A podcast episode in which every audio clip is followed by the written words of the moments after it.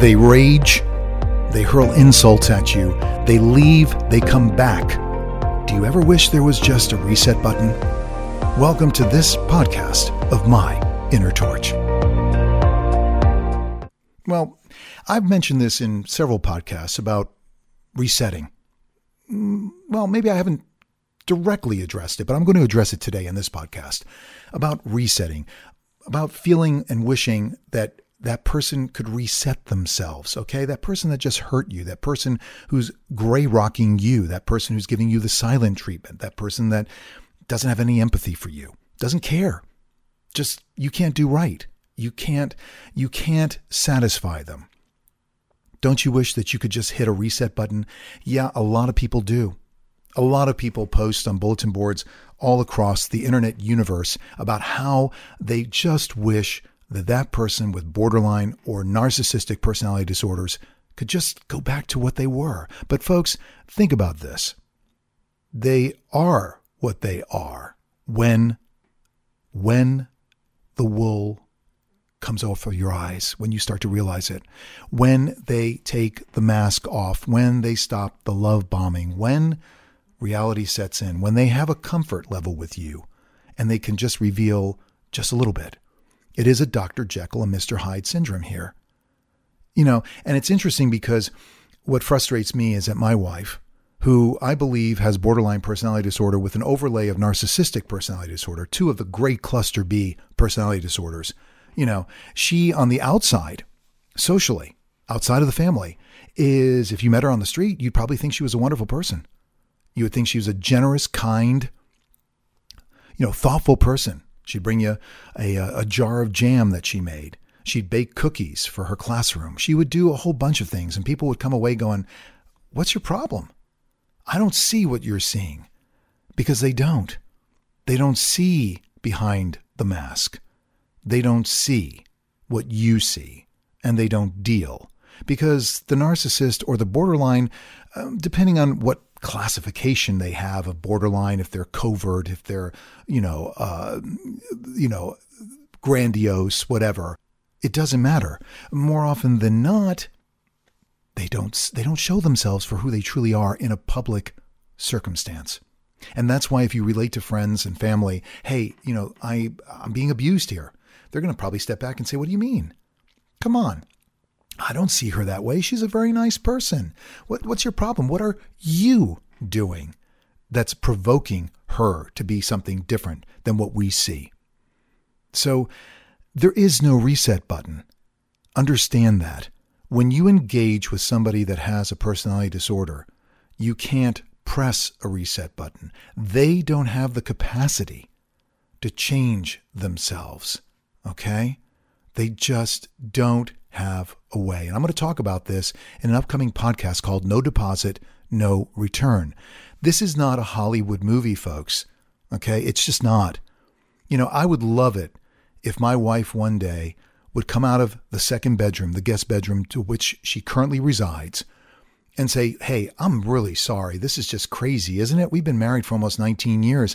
I mean, geez, I overreacted. I'm sorry. You know, I know the dog died. It wasn't really your fault. And I just got caught up in the moment. Wouldn't that be wonderful? That'd be a reset. But that's not going to happen.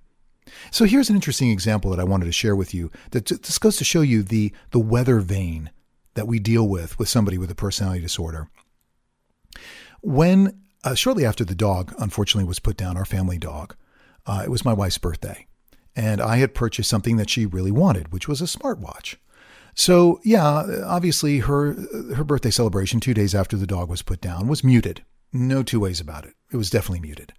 But I gave her this smartwatch and she was thrilled. She really, really was happy with it. It was something that she wanted. It was a nice gift. Okay. It doesn't matter how much it costs. It was just a nice gift. It was thoughtful. It was something that she wanted. And so we set it all up and everything was all really good. Well, of course, that evening we got into a argument. Unfortunately, she, she baited me, unfortunately, and I ended up actually even accusing her of being a covert narcissist. You can't do that. You can't tell them, oh, I think you have borderline personality disorder. That's a no no. And I should have known better. But anyway, she storms out of the bedroom. She says, That's it. I'm done. We're getting a divorce. And she sets herself up in the guest bedroom. Well, the next morning, uh, I said to her, okay, so, um, well, you're not wearing your watch. I mean, again, trying to kind of reset the situation. And she's like, well, I don't know. I don't know if I'm going to wear that watch. And I'm like, okay, uh, no, no problem. I understand. And so the next day, as we get into the work week, I said to her, you know, she was wearing her regular analog watch. And I said, oh, you know, when are you going to wear your, your new watch? And she's like, uh, I don't think I'm going to wear it. You can take it. And she gives me the watch and the charger and everything that goes with it. And I'm like, okay, I've been down this road before. Uh, she's rejected gifts before, saying I don't feel the sentiment or whatever else.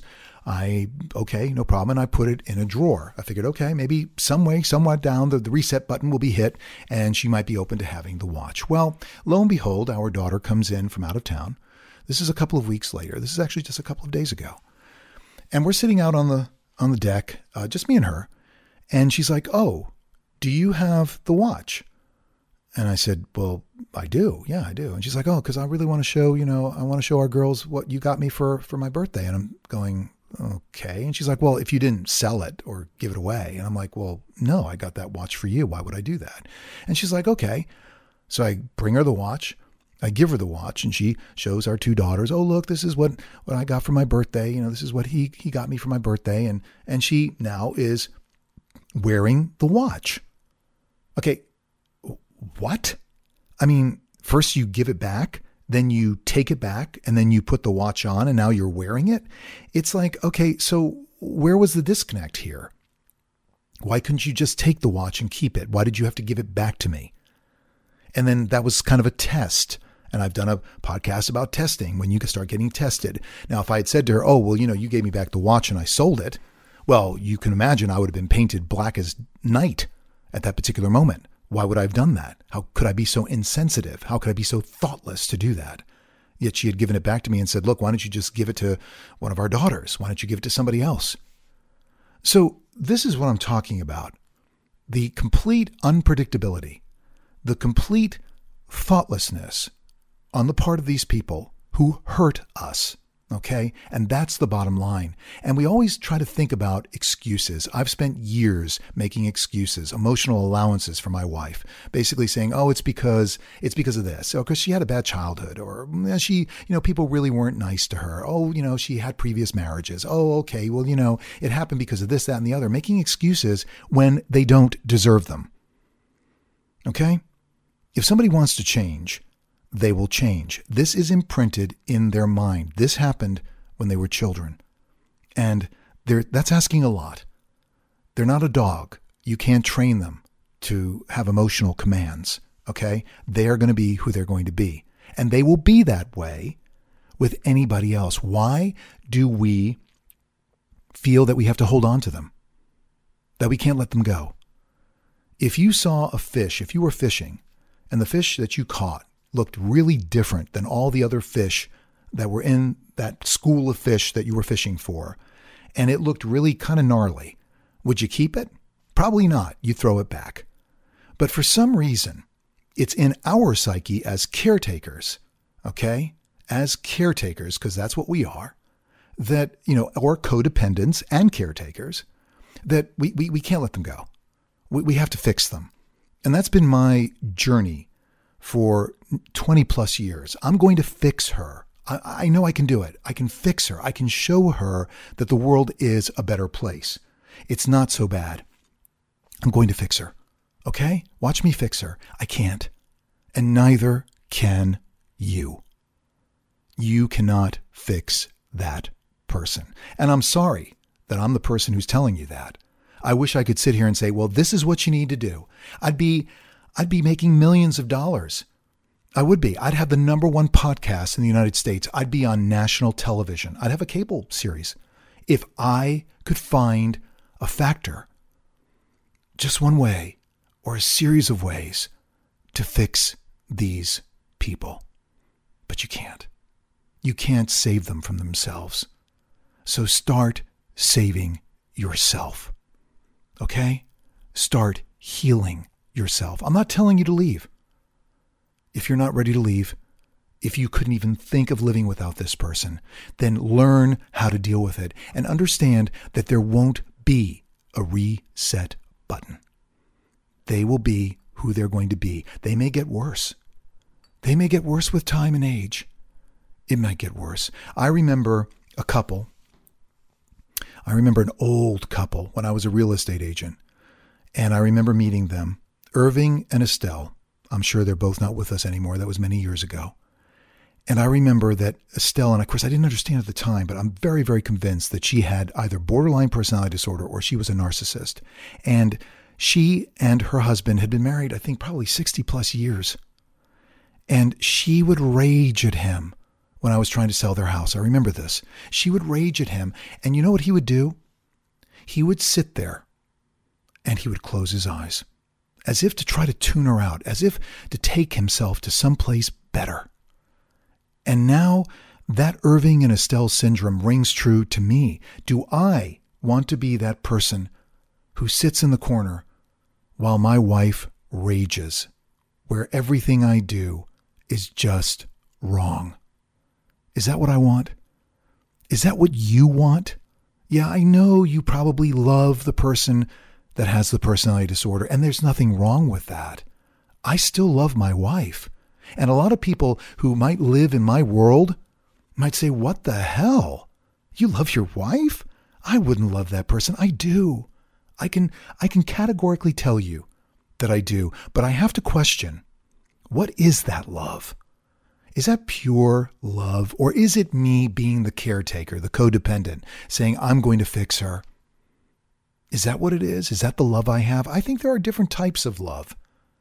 But I do. I, I care deeply for her. I shouldn't. She's hurt me countless times. She's hurting me today. She's still residing in the guest bedroom. How long she's going to be there, I have absolutely no idea. I choose the higher road simply because we still have our youngest daughter living in the household here, and I choose not to fight. I choose not to set the example to my daughter that this is how life is. But I'm not having fun. I'm not feeling loved, cared for, and connected. Yes, we coexist and yes, we make lunch for each other and we make breakfast for each other and and yes, you know, I I sit and watch TV with her and you would think if you were fly on the wall, you'd say, "Okay, well everything's cool. It's copacetic."